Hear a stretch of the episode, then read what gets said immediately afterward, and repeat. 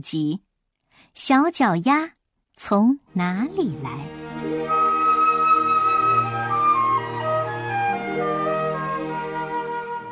在一座古老的小镇上，有一天黄昏，来了一个耍木偶戏的，那是一位老爷爷，人们都叫他布袋爷爷，因为他耍的木偶叫布袋木偶。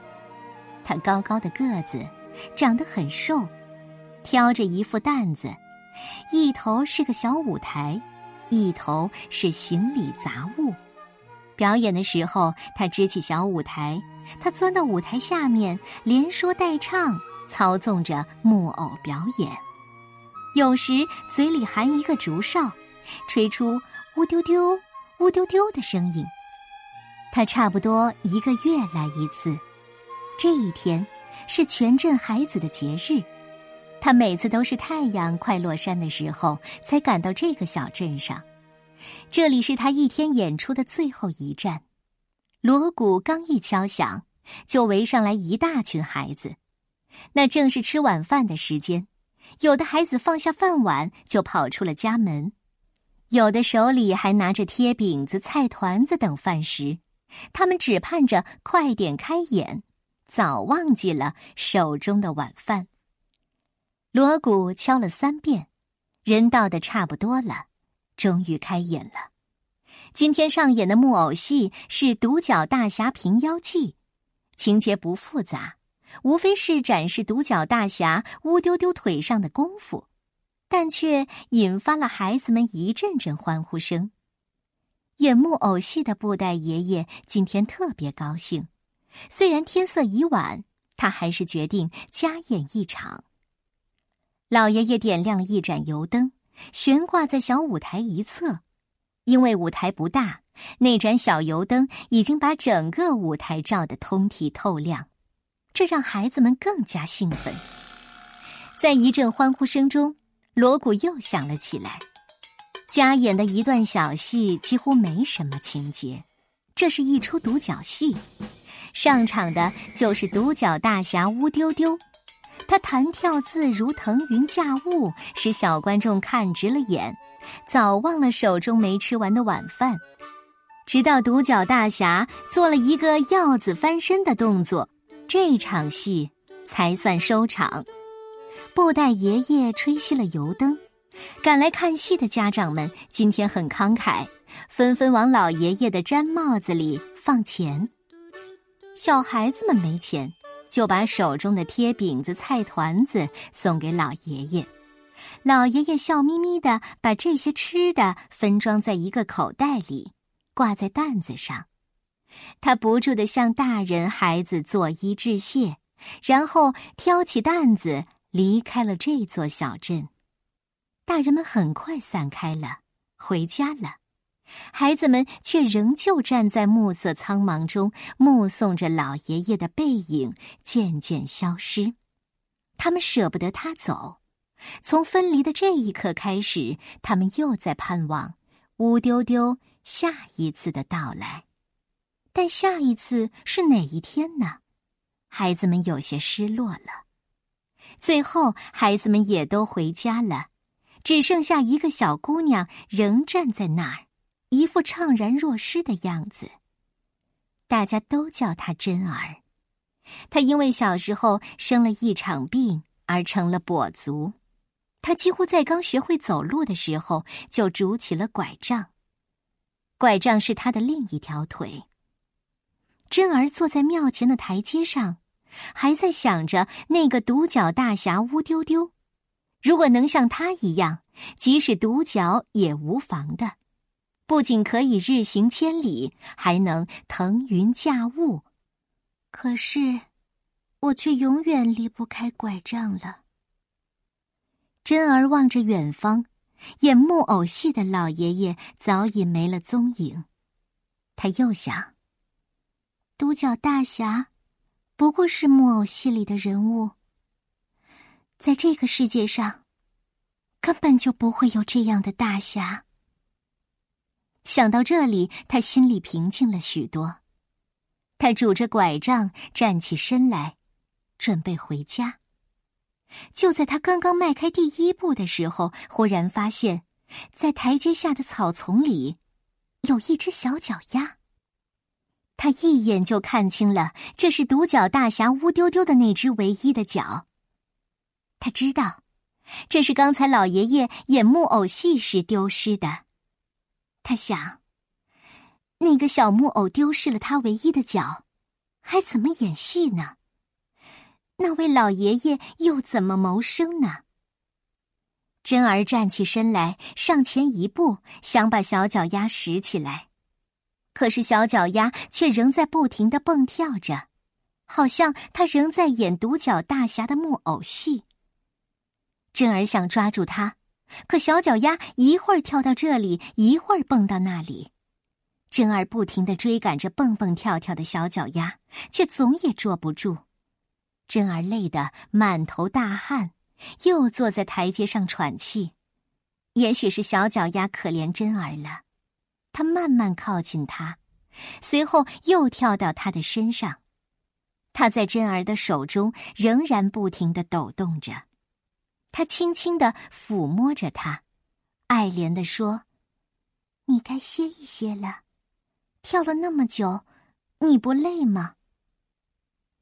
我倒是想停下来呢，可是太难了。小脚丫没有身体，没有头，没有嘴，居然还会说话。它的声音听起来很遥远，就像从地下的某个洞穴里传出来的。珍儿安慰他：“你静下心来，让自己不要蹦，不要跳嘛。”可是。我没有心啊，我就是一只小脚丫，我只会跳呀。真的，他是蹦蹦跳跳了一辈子的小脚丫，他可管不住自己，他想不跳都不行。那我把你送到布袋爷爷那儿去，你是不是就可以安静下来了？我不知道，他很无奈，我就是一只小脚丫呀。我跳得太累了，可是还是停不下来。珍儿很可怜他，他要帮他找到布袋爷爷，让他找到自己的头、自己的身体，还有他的两只手。如果可能，还应当给他安上另一条腿和另一个小脚丫。珍儿不想让他再当什么独角大侠了。珍儿不顾天色已晚，又刮起了风。他要去追赶演木偶戏的老爷爷，亲自把这小脚丫还给他。风，刮昏了天空，远处的灯光一闪一闪的。珍儿拄着一只拐杖，顶着风向前走。到哪儿去找耍木偶的老爷爷呢？他来到第一家旅店，灯火通明。珍儿问：“请问，有位耍木偶的老爷爷住在这里吗？”“啊，他来过，他嫌这里的房钱贵，走了。”珍儿转身要走，那个伙计又说：“你到前面的小客店问问吧，那里的房钱便宜。”小脚丫在珍儿的口袋里不停的跳着、摆动着。小脚丫，你别跳了好吗？我们去找布袋爷爷。珍儿加快了脚步，但因为他是一个残疾人，他走得很慢。他是靠了一条腿在走路，另一条腿一甩一甩的，就像悬挂在身上的一条细长细长的布袋子。道路越变越窄了，而且变成了凹凸不平的土路。远方的灯光疲倦的一闪一闪的，好像打盹的眼睛。珍儿一面加快了脚步，一面对在口袋里跳个不停的小脚丫说：“你别着急，前面还有一家小客店，老爷爷一定在那里住下了。”你怎么知道他一定住在那里呢？因为那家小客店最便宜呀，那你快走吧。小脚丫又在催促了。珍儿有些遗憾地说：“可是，你忘了，我是一个残疾姐姐啊。小脚丫很懂事，他不再催珍儿，反而让他坐在路边的石阶上休息一会儿。珍儿没休息，拄着拐杖，急匆匆的赶路。天更黑了，风更大了。他的拐杖叩响着土路，发出咚咚咚的声响。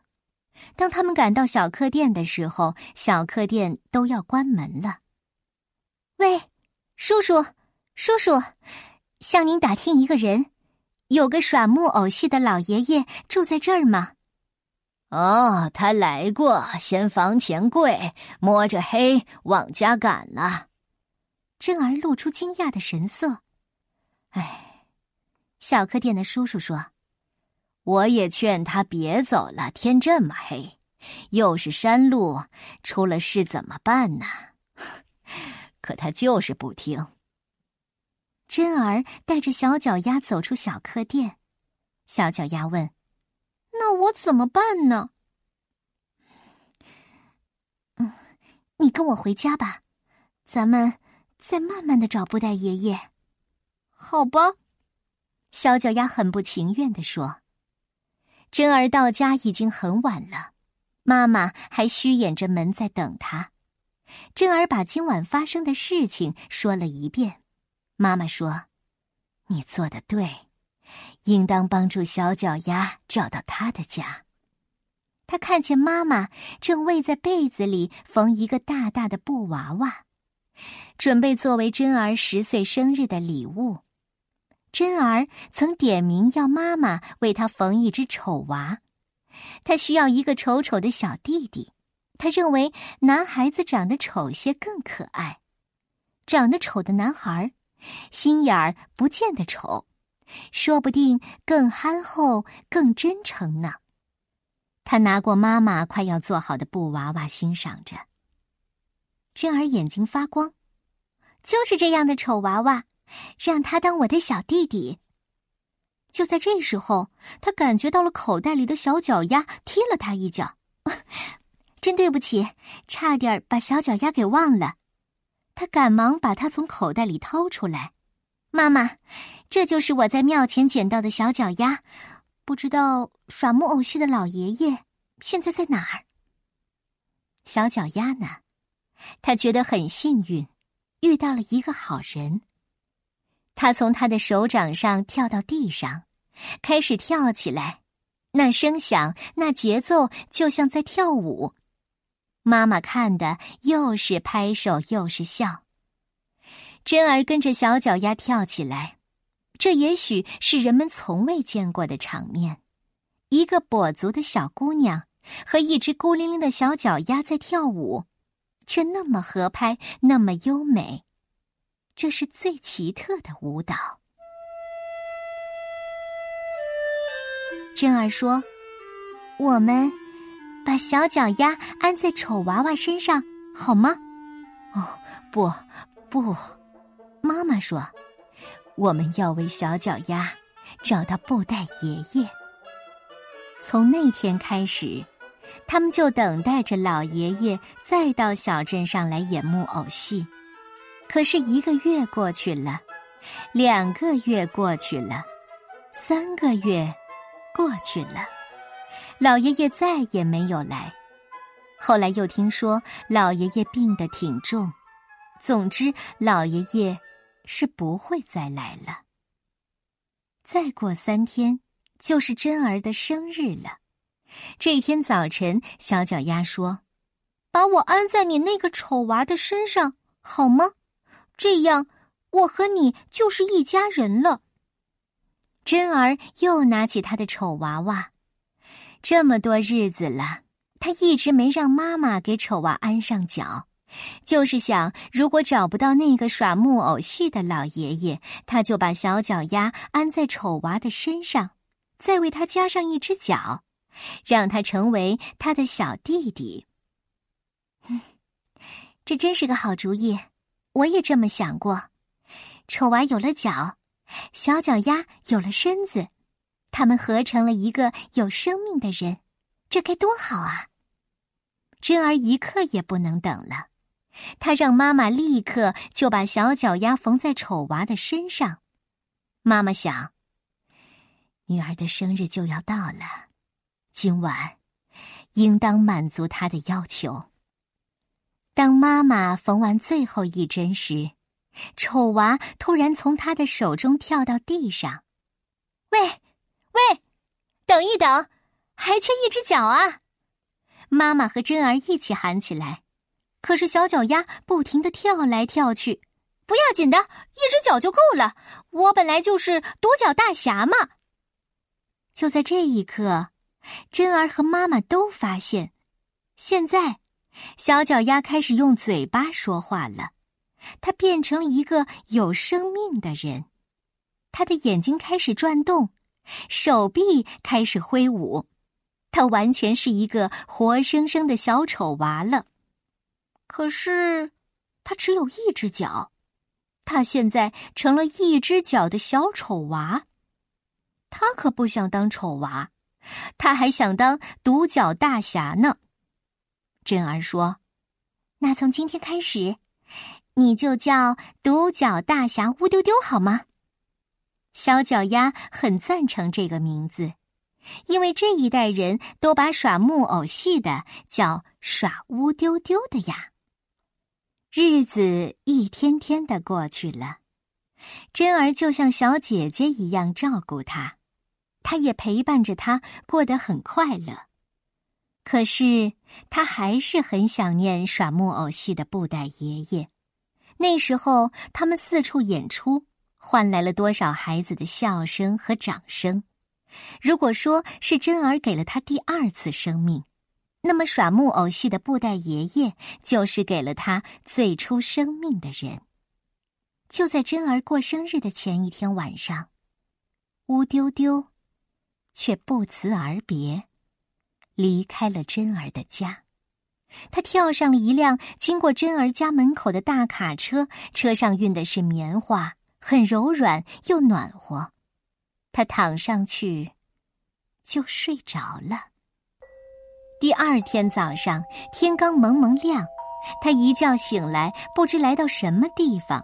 他很惊慌，赶忙从车上跳下来，躲在花丛里藏了一整天。